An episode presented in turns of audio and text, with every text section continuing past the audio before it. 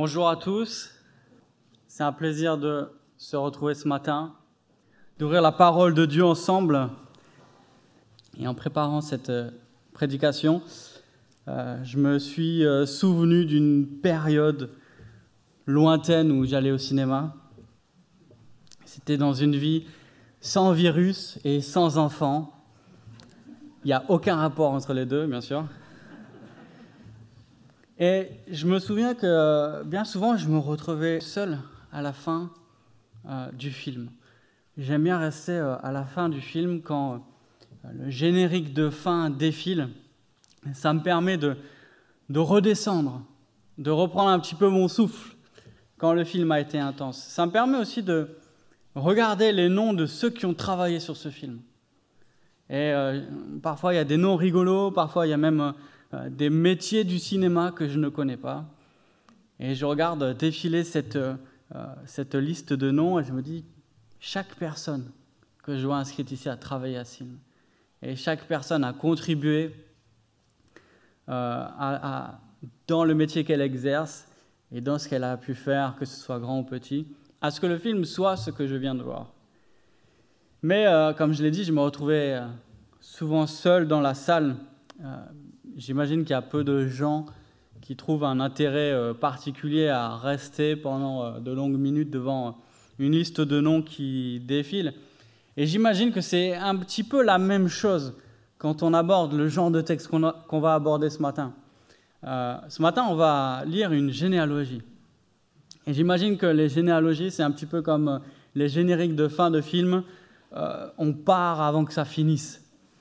On regarde et machin engendra bidule et on regarde comme ça. Hop. Ah, l'action reprend ici.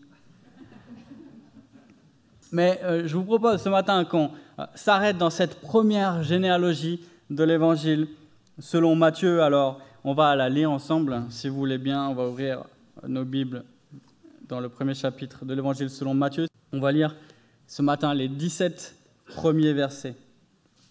Voici la généalogie de Jésus-Christ, fils de David, fils d'Abraham. Abraham eut pour fils Isaac. Isaac eut Jacob. Jacob eut Juda et ses frères. Juda eut Péretz et Zérak de Tamar. Péretz eut Etzrom. Etzrom eut Aram. Aram eut pour fils Aminadab. Aminadab eut Naxon. Naxon eut Salomon. Salomon eut Boaz de Rahab. Boaz eut Obed de Ruth.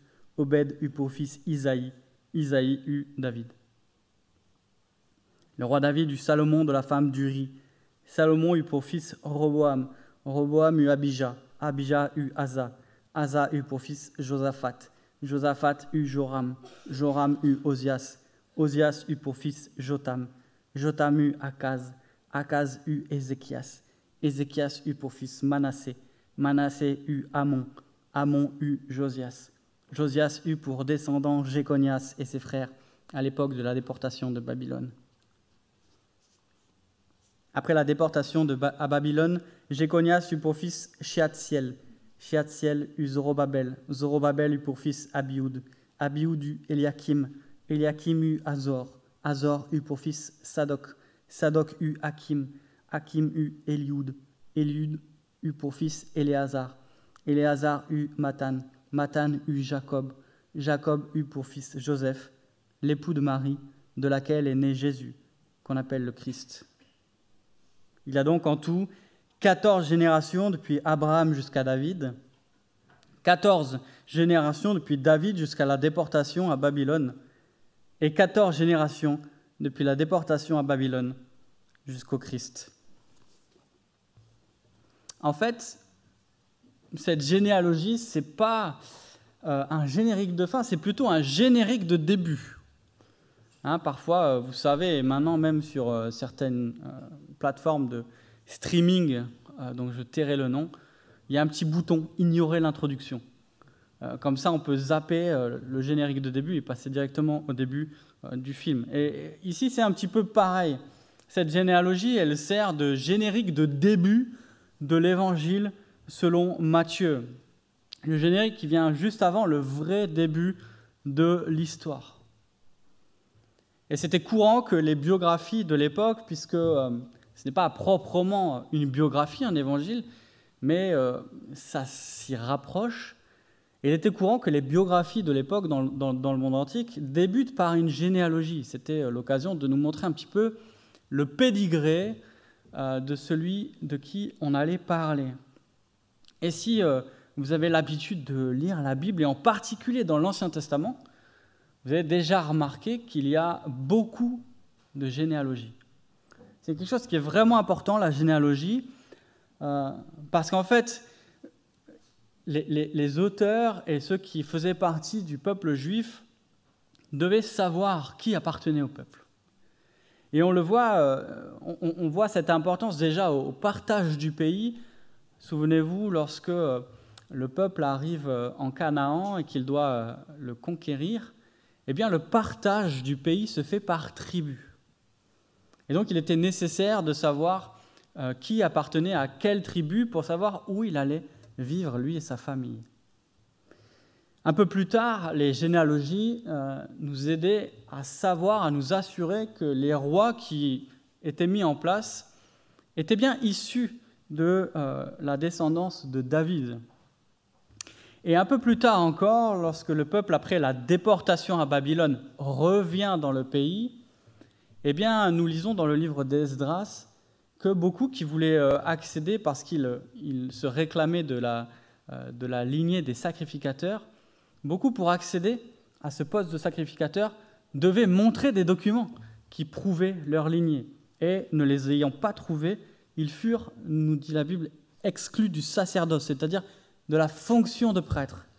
On se rend donc compte que les généalogies donc, tiennent une place importante dans le peuple pour savoir qui fait partie du peuple.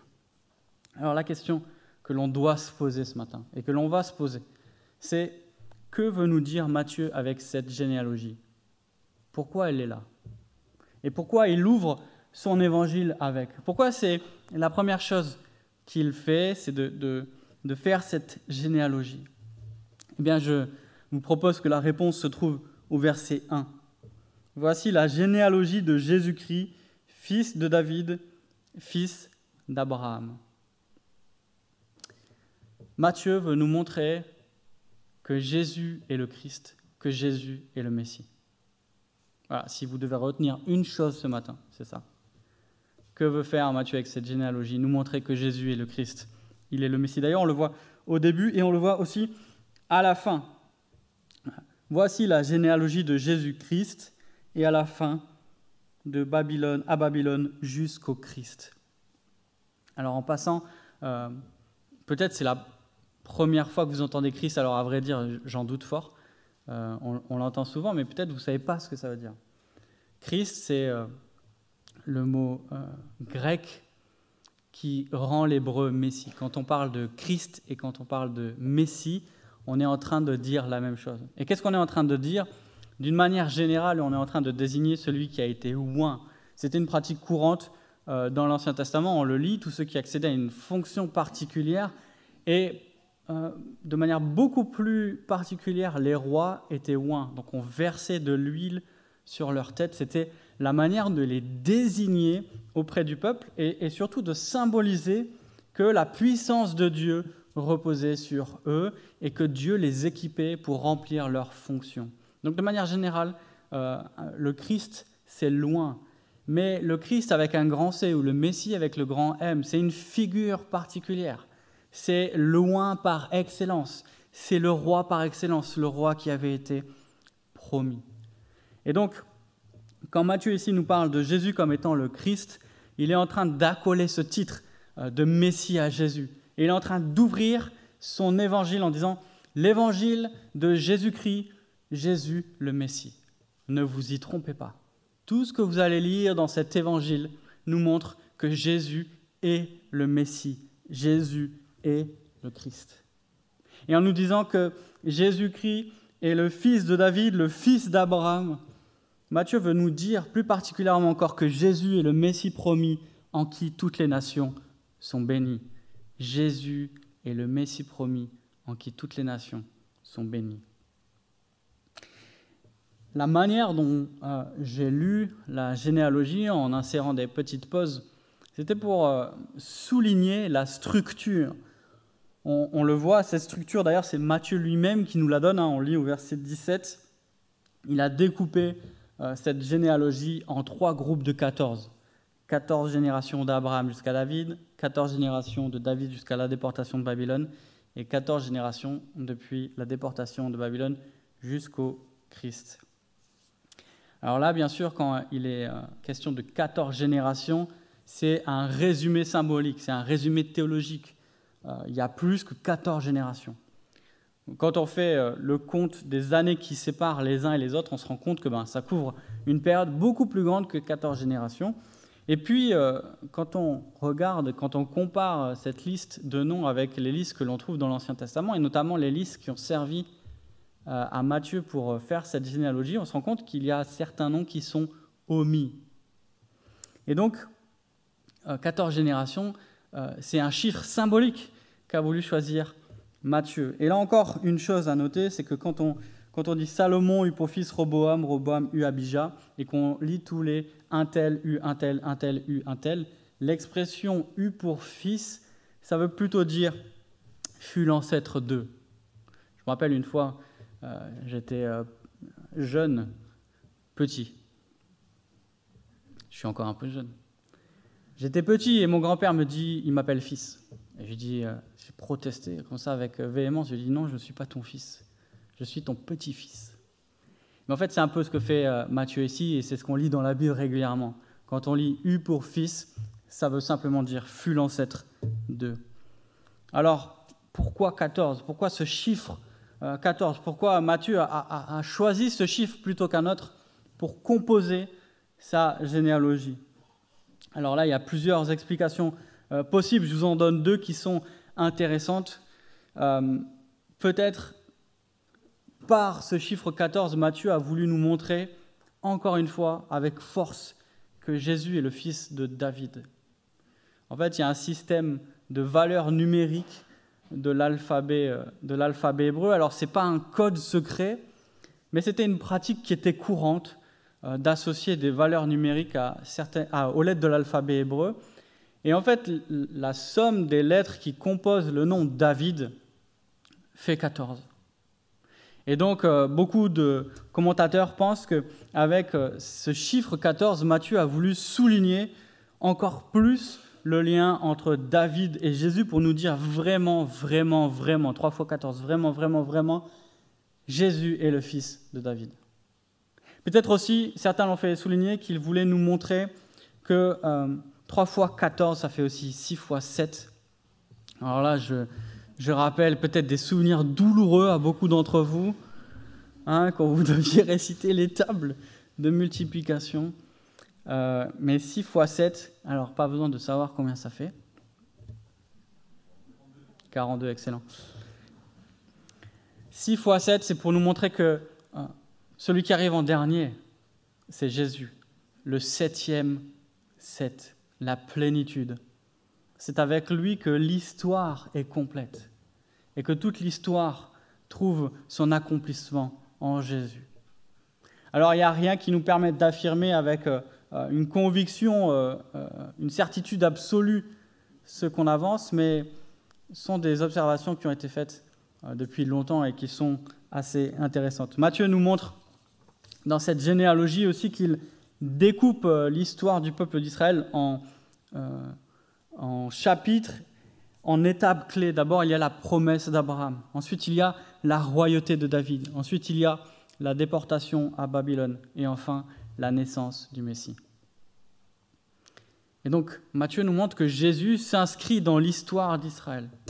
Mais comme on vient de le voir avec ses explications aussi sur le chiffre 14, Matthieu veut nous montrer que Jésus est le point culminant de l'histoire d'Israël.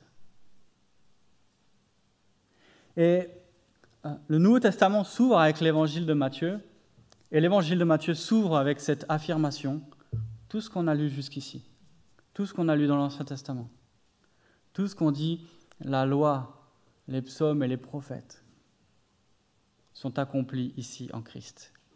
Et je vais vous raconter l'histoire de ce Jésus de Nazareth, qu'on appelle le Christ. Voilà le but de cette généalogie, montrer que Jésus est le Messie promis, en qui toutes les nations sont bénies. Ce que je vous propose maintenant, ce n'est pas de prendre chaque nom et de faire la biographie de chaque personne qui compose cette liste. Ce serait intéressant, mais il nous faudrait un peu plus longtemps. Ce que je vous propose, c'est de voir deux points. Deux points que souligne cette généalogie. Deux points qui se dégagent aussi de la manière dont Matthieu l'a agencé. Et je crois à deux points qui nous parlent particulièrement à nous aujourd'hui, dans cette période de Noël. Premièrement, la naissance de Jésus nous rappelle que Dieu est le roi de l'histoire. Et ensuite, la naissance de Jésus nous rappelle que Dieu est le roi de la terre. Dieu est le roi de l'histoire et Dieu est le roi de la terre. Et je crois que ces deux vérités donnent une saveur particulière à Noël. La naissance de Jésus nous rappelle que Dieu est le roi de l'histoire. La généalogie commence avec une naissance miraculeuse et elle finit avec une naissance miraculeuse. Elle commence avec la naissance d'Isaac, qui est donnée à Abraham et à Sarah alors qu'ils n'étaient plus en âge de concevoir, et finit avec la naissance de Jésus. Un miracle bien plus grand, le miracle qu'on verra la semaine prochaine avec la suite du récit. Le miracle de Dieu qui conçoit d'une vierge par le Saint-Esprit, Jésus, son Fils. Et au milieu de ces deux miracles, c'est toute la généalogie, c'est tous ces noms qui nous montrent que Dieu est le roi de l'histoire. C'est toute cette généalogie qui nous montre que Dieu conduit les circonstances pour que s'accomplisse son plan. Et si on regarde, on voit la souveraineté de Dieu comme le fil conducteur de toute la généalogie. Regardez, au verset 3, il nous est parlé de Juda. Juda, c'est un des fils de Jacob que Dieu renomme Israël. Mais Juda, ce n'est ni le premier-né d'Israël, c'était Ruben, ni celui qui a le mieux réussi au niveau de sa carrière, ça c'était Joseph, il a eu un départ un petit peu difficile, mais après il est devenu directeur général du pays le plus puissant de l'époque, d'Égypte. C'était pas non plus ni le petit dernier qui avait une place particulière dans le cœur de son père Benjamin. Pourtant, c'est celui qui a été choisi pour être l'ancêtre des rois. Quand Jacob appelle ses fils pour les bénir, c'est Juda qui le bénit d'une manière particulière et qui lui dit « Le sceptre ne s'écartera pas de toi ». La première série de 14 finit avec un point culminant. On voit Dieu qui suscite David, que l'Éternel décrit comme un homme selon son cœur. Et là encore, intervention de Dieu. C'était Saül qui avait été désigné roi. Mais Saül est écarté et David est désigné par Dieu. Et cette parole, l'Éternel ne regarde pas, l'homme regarde à ce qui frappe les yeux, l'Éternel regarde au cœur. De tous ses frères qui étaient bien plus costauds, bien plus expérimentés et à vue humaine, plus désigné pour remplir le fils de roi, c'est David qui est choisi, un jeune berger.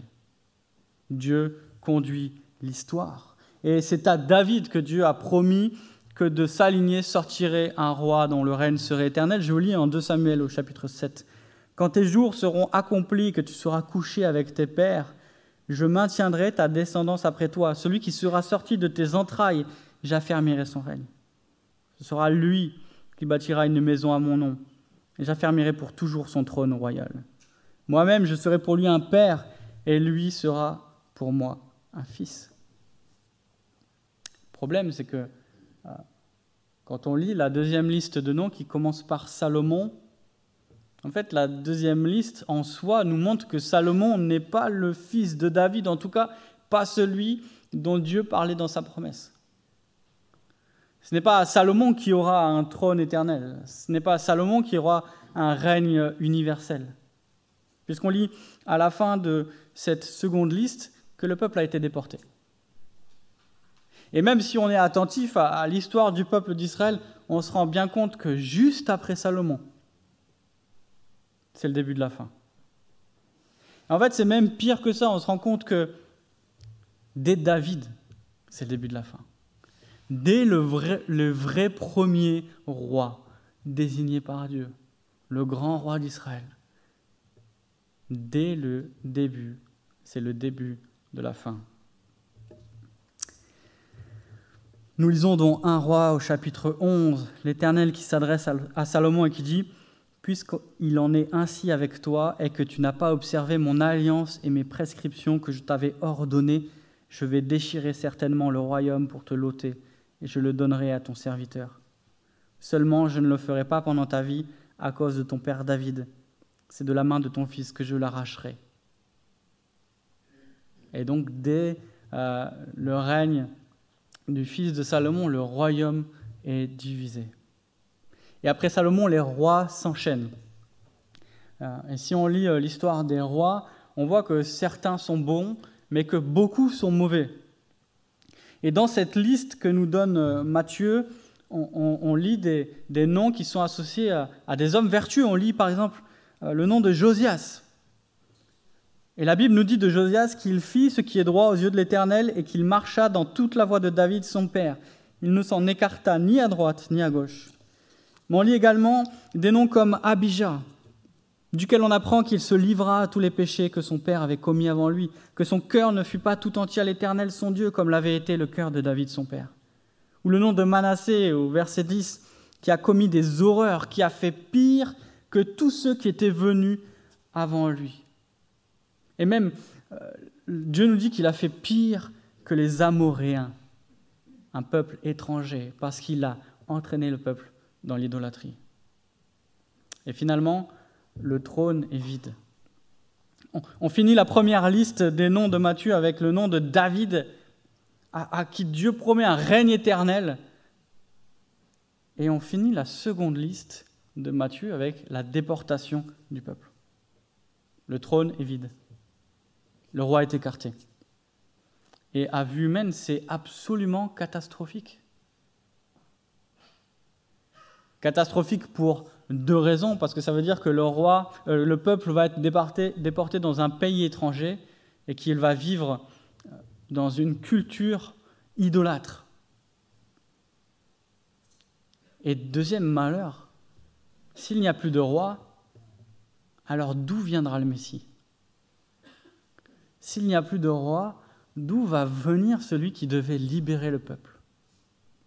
S'il n'y a plus de roi, qui sera celui autour duquel sont attachées toutes les promesses de Dieu depuis le début de son peuple ? Celui qui va les délivrer, le sauver de leurs ennemis, mais celui qui va aussi les purifier, celui qui va les ramener à lui. Celui qui va faire retrouver au peuple sa communion et sa relation.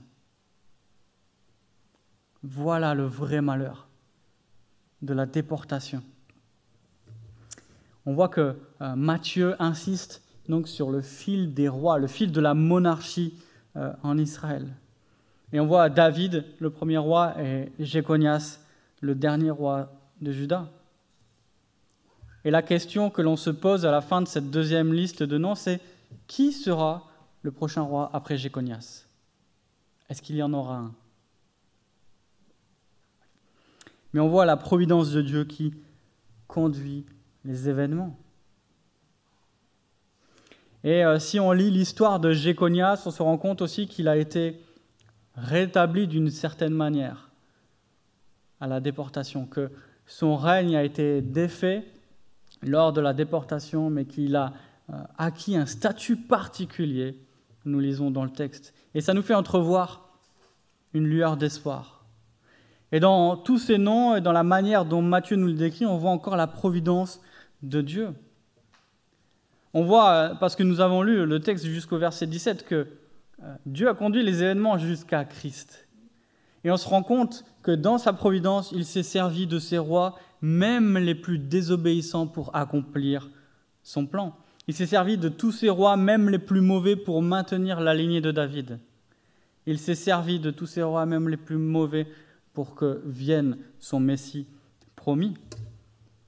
Et on se rend compte que dans sa providence, Dieu se sert d'hommes mauvais pour accomplir sa volonté.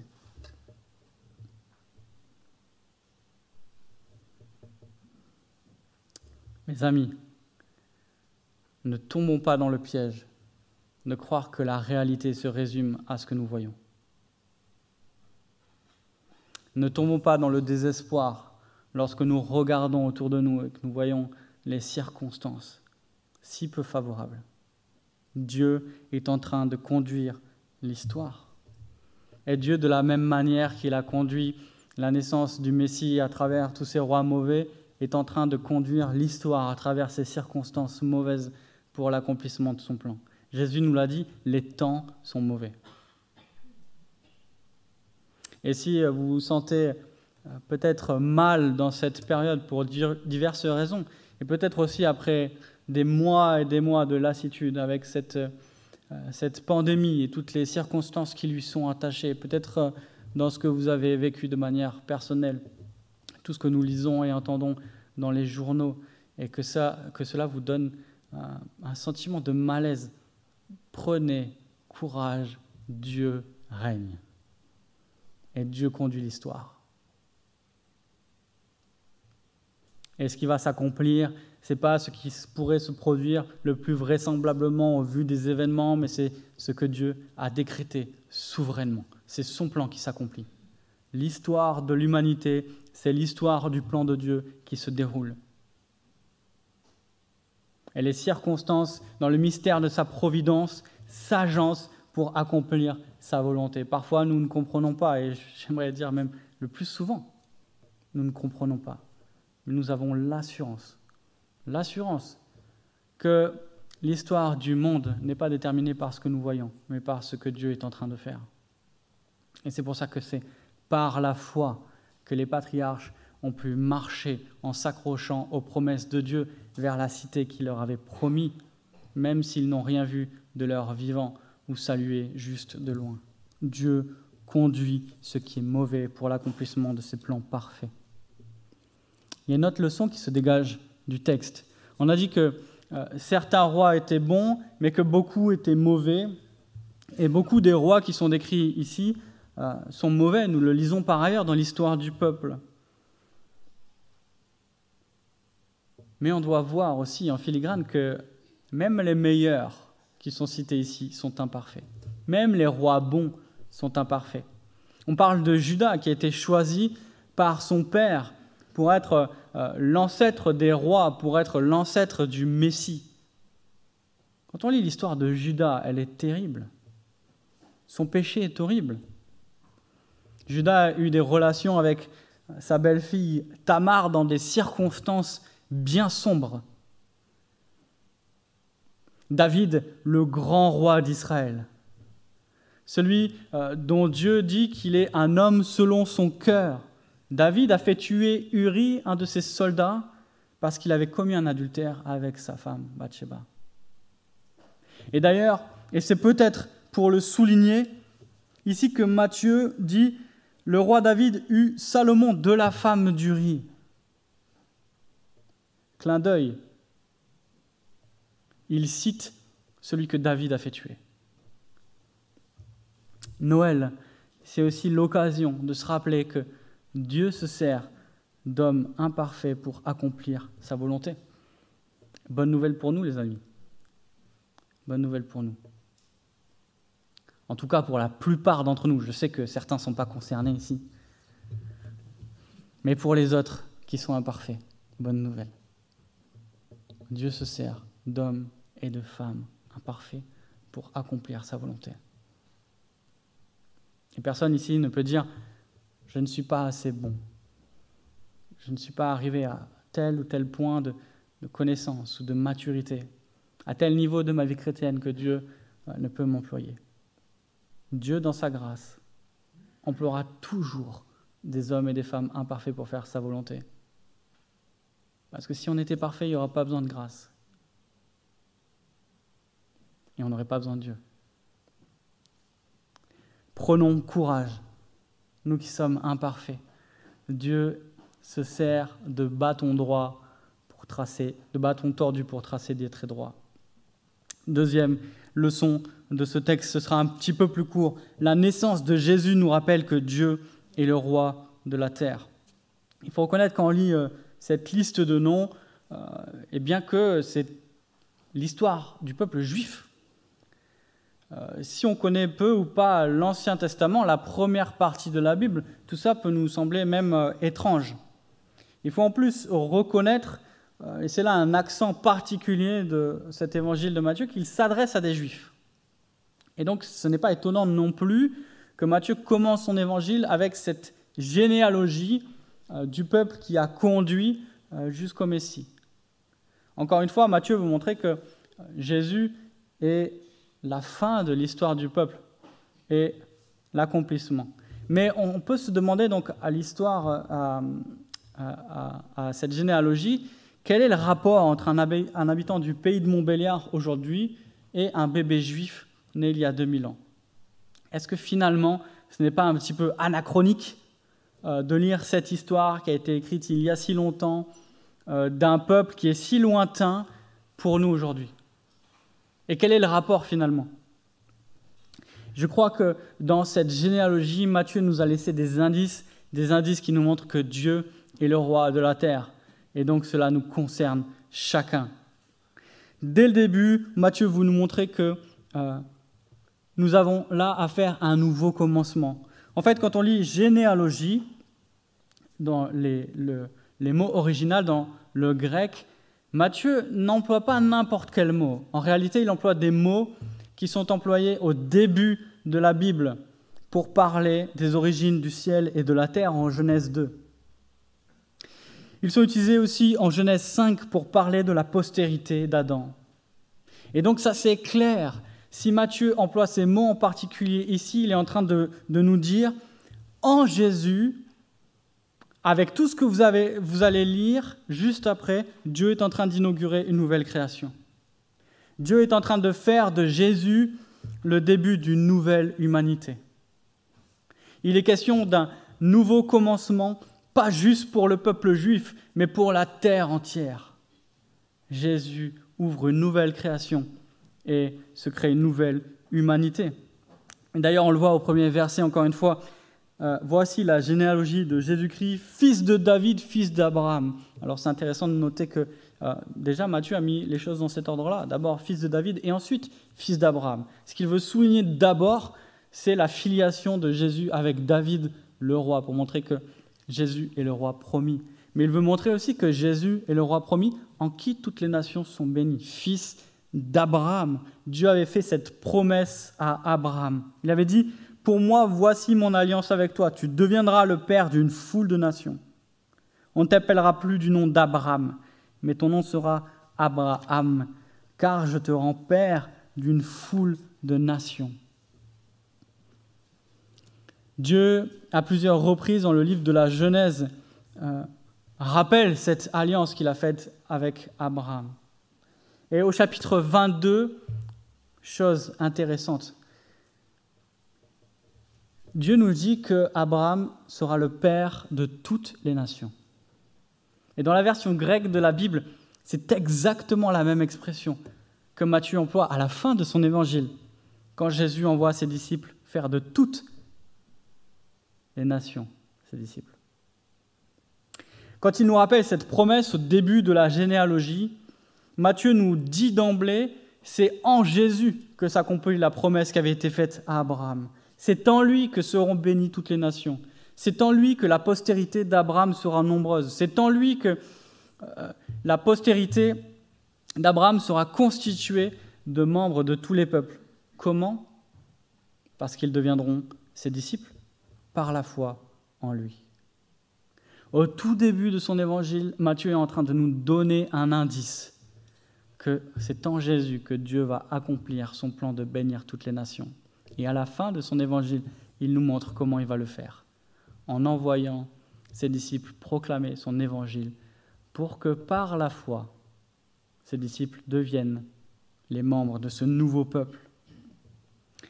Mais il y a un autre indice qui nous montre l'universalité de la bénédiction dans ce texte. Il y a une chose qui est assez étonnante dans cette généalogie, c'est la présence de ces femmes. Il faut dire que dans les généalogies de l'époque, c'était des généalogies plutôt masculines. C'est extrêmement rare de voir des femmes qui étaient mentionnées. Alors il est vrai que Matthieu ici reprend des généalogies que l'on retrouve dans le livre des Chroniques, aussi dans le livre de Ruth, et que déjà dans la Bible, ces femmes sont nommées. Ces femmes font déjà partie de l'histoire du peuple d'Israël. Elles sont déjà reconnues comme des jalons de cette histoire. Mais la question demeure, pourquoi Matthieu a choisi de les inclure ? Pourquoi Matthieu a choisi de les inclure à une époque où, on l'a dit, les généalogies étaient plutôt masculines ? Et je pense que c'est là encore un signe de l'inclusion des nations. Tamar, Rahab étaient de Canaan. Ruth était une Moabite. Bathsheba, la femme d'Uri, était mariée à Uri, qui était un Hittite. Et donc toutes, ou presque toutes, même s'il est possible que Bathsheba soit aussi étrangère, étaient étrangères. Et Matthieu veut nous montrer, et il écrit à des Juifs, rappelons-nous que Jésus est le Messie qui rassemble toutes les nations autour de lui. Et c'était là une des attentes du Messie. Il devait bien sûr rassembler le peuple, mais ouvrir aussi la bénédiction de Dieu à toutes les nations. Et les prophètes annoncent qu'avec le Messie, c'est toutes les nations qui afflueront dans la nouvelle Jérusalem pour venir adorer Dieu.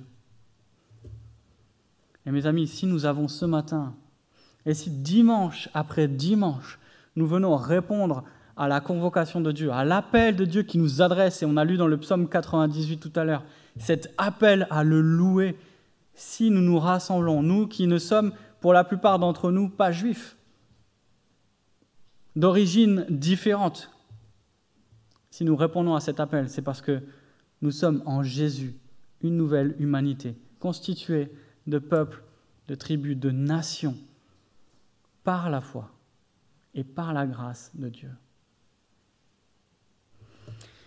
Pour conclure, la naissance de Jésus nous rappelle que Dieu est le roi de l'histoire, et elle nous rappelle que Dieu est le roi de la terre. Et j'ai dit que ces deux vérités donnaient une saveur particulière à Noël. Alors, comment ? Eh bien, d'abord, si Dieu est le roi de l'histoire et qu'il conduit l'histoire de son peuple à travers ce qui nous semble bien des détours, et nous avons lu certains de ces noms qui nous apparaissaient même comme des impasses. Si Dieu conduit l'histoire à travers eux, alors il conduit notre histoire jusqu'à la fin. Dieu ne s'est pas arrêté de conduire l'histoire quand Jésus est arrivé. Dieu continue de conduire l'histoire jusqu'à la fin. Il a conduit l'histoire jusqu'à la première venue de Jésus et il continue de conduire l'histoire jusqu'à sa seconde venue. Dieu conduit l'histoire jusqu'à la fin. Noël est l'occasion de se rappeler que la providence de Dieu conduit toute chose, que les circonstances et nos circonstances sont dans sa main. Au milieu de tout ça, Dieu prend soin de nous. Je vous relis une citation de Jean Calvin que j'aime beaucoup. C'est justement dans son chapitre sur la providence. Et je crois que, peut-être pour certains en particulier, mais pour nous tous ici ce matin, cette citation s'applique d'une manière merveilleuse. Il dit... Quand de gros nuages noirs brouillent le ciel et qu'une tempête se met à souffler et qu'il n'y a qu'obscurité devant nos yeux et le bruit du tonnerre dans nos oreilles au point de nous terrasser de frayeur, il nous semble que tout est bouleversé et confus. Mais au ciel, tout est calme et paisible. Soyons donc certains, lorsque les choses sont troublées dans le monde au point de nous faire perdre raison, que Dieu qui est loin de nous, dans la clarté de sa justice et de sa sagesse, sait bien diriger de telles confusions et les conduire jusqu'à une bonne fin. La fin d'année rime avec fête, retrouvailles, joie, lumière, bûche, on l'a dit, réjouissance, mais aussi pour beaucoup, tristesse, mélancolie, solitude, Je sais que pour certains d'entre nous, c'est une période qui est particulièrement difficile, et pour plusieurs raisons. Dieu est là. Et lorsque nous sommes au milieu de la tempête, au milieu de ces nuages noirs, au milieu de ce bruit de tonnerre, Dieu est là, il conduit l'histoire. Il prend soin de nous. Le soir de la naissance de Jésus, et ça c'est assez extraordinaire à imaginer, qui savait que le Messie était en train de naître? Qui sur toute la terre était au courant de l'événement le plus extraordinaire de toute l'histoire de l'humanité? Ses parents, une poignée de bergers, les cousins de Marie, le Messie, le roi tant attendu, le cumulement de l'histoire, l'accomplissement des prophètes, est né dans l'anonymat le plus total. L'événement le plus extraordinaire est passé complètement inaperçu. Jeudi au Tenté, je comparais la naissance de Jésus avec la naissance d'Archie, le fils de William, c'est ça?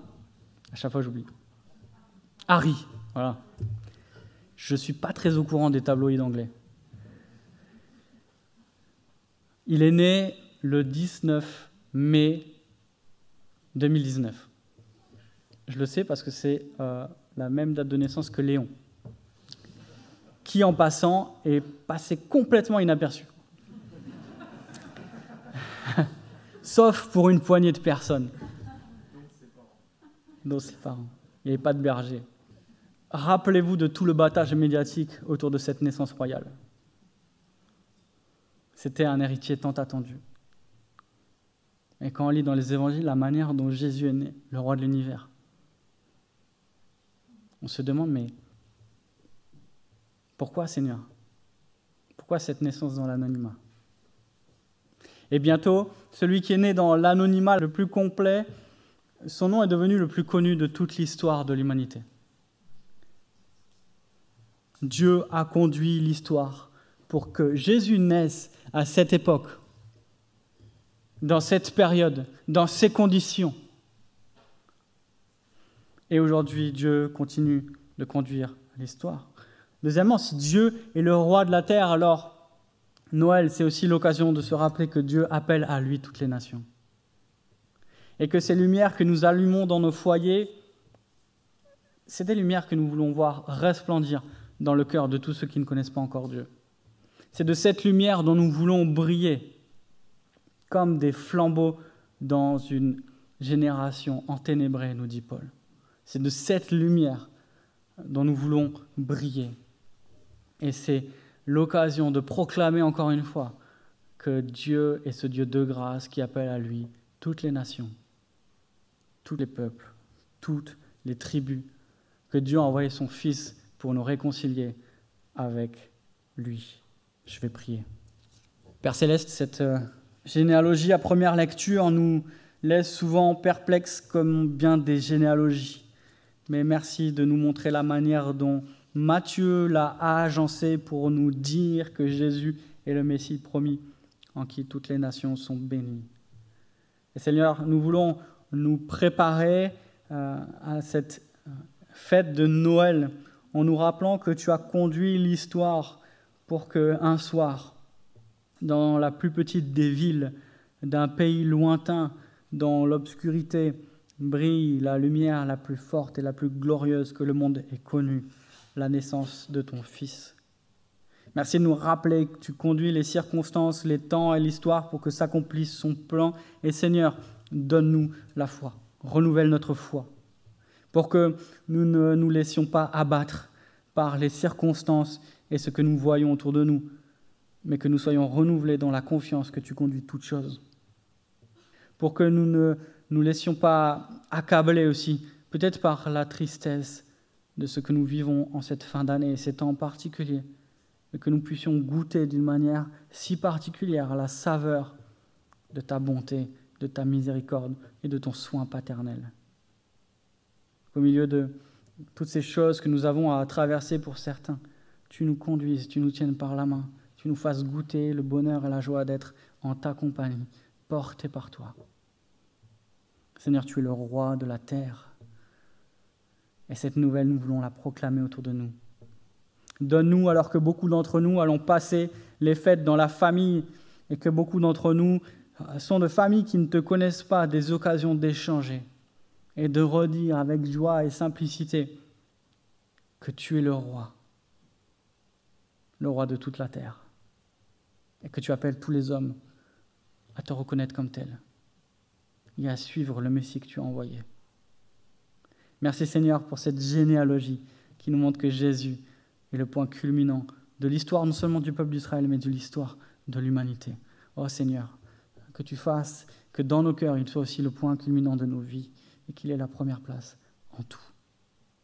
Amen.